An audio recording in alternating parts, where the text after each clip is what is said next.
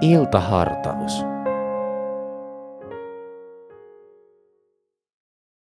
Tämä on Helsingin kansanlähetyksen iltahartaus toimittajana Mika Ebeling. Hyvää iltaa. Luen profeetta Jeremian kirjan 31. luvun jakeen yhdeksän alun. Itkien he tulevat, ja minä johdatan heitä, kun he kulkevat rukoillen. Tämä on yksi niistä raamatun kohdista, jonka moni muistaa. Se sisältää Jumalan ihanan lupauksen siitä, miten surullisena hänen puoleensa kääntyvä, Jumalaa rukoileva saa elää Jumalan johdatuksessa. Kun Jumala puhuu ihmiselle, hän ottaa ihmisen vajavaisen ymmärryskyvyn huomioon. Sen tähden hänen täytyy puhua tavalla, jolla hengellisen elämän eri vaiheissa olevat ihmiset kykenisivät jollakin tavalla ymmärtämään hänen sanansa. Kyllähän nimittäin Jumala johdattaa omiaan toisinaan myös kuritukseen.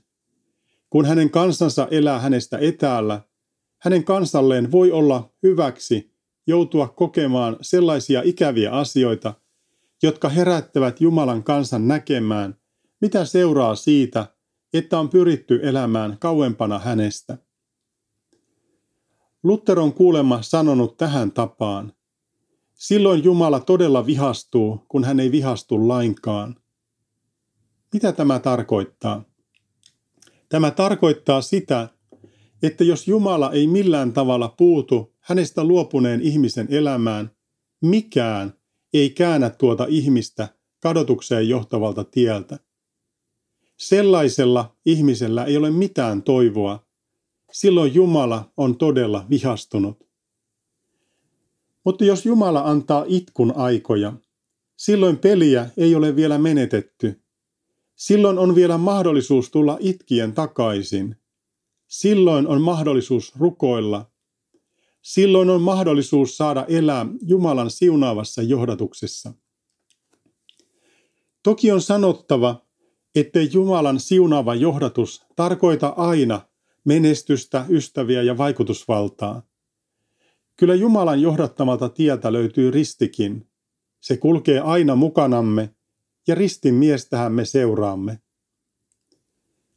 Me ihmiset oman epäuskoisen mielemme tähden helposti kuvittelemme, että Jumalan johdatus koskisi vain niitä hetkiä, jolloin koemme hänen johdatuksensa tai ainakin ymmärrämme sen. Tässä raamatun kohdassa ei kuitenkaan sanottu niin.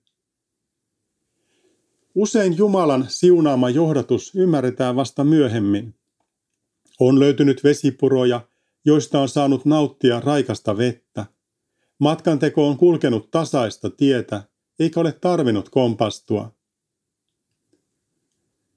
On kevyempi matkata, kun luotamme Jumalan lupauksiin – Jumala ei tarvitse muistutusta lupauksistaan.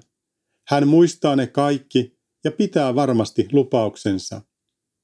Me itse tarvitsemme sitä, että muistutamme itseämme Jumalan lupauksista ja siitä, miten täysin luotettava hän aina on. Silloin saamme haastavaltakin näyttävänä aikana rauhoittaa mielemme. Koska hän on täysin luotettava, ja koska hän lupaa johdattaa meitä, hän myös johdattaa meitä. Rukoilemme. Rakas taivaannen isämme, kiitos, että pidät meistä niin valtavan hyvin huolta.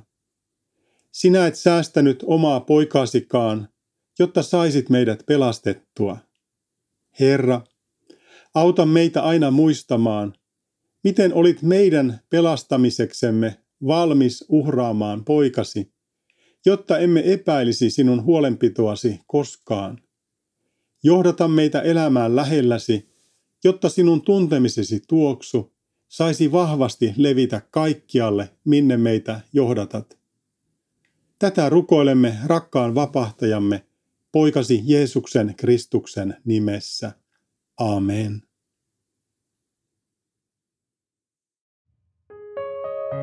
Ohjelman sinulle tarjosi Helsingin evankelisuterilainen kansanlähetys.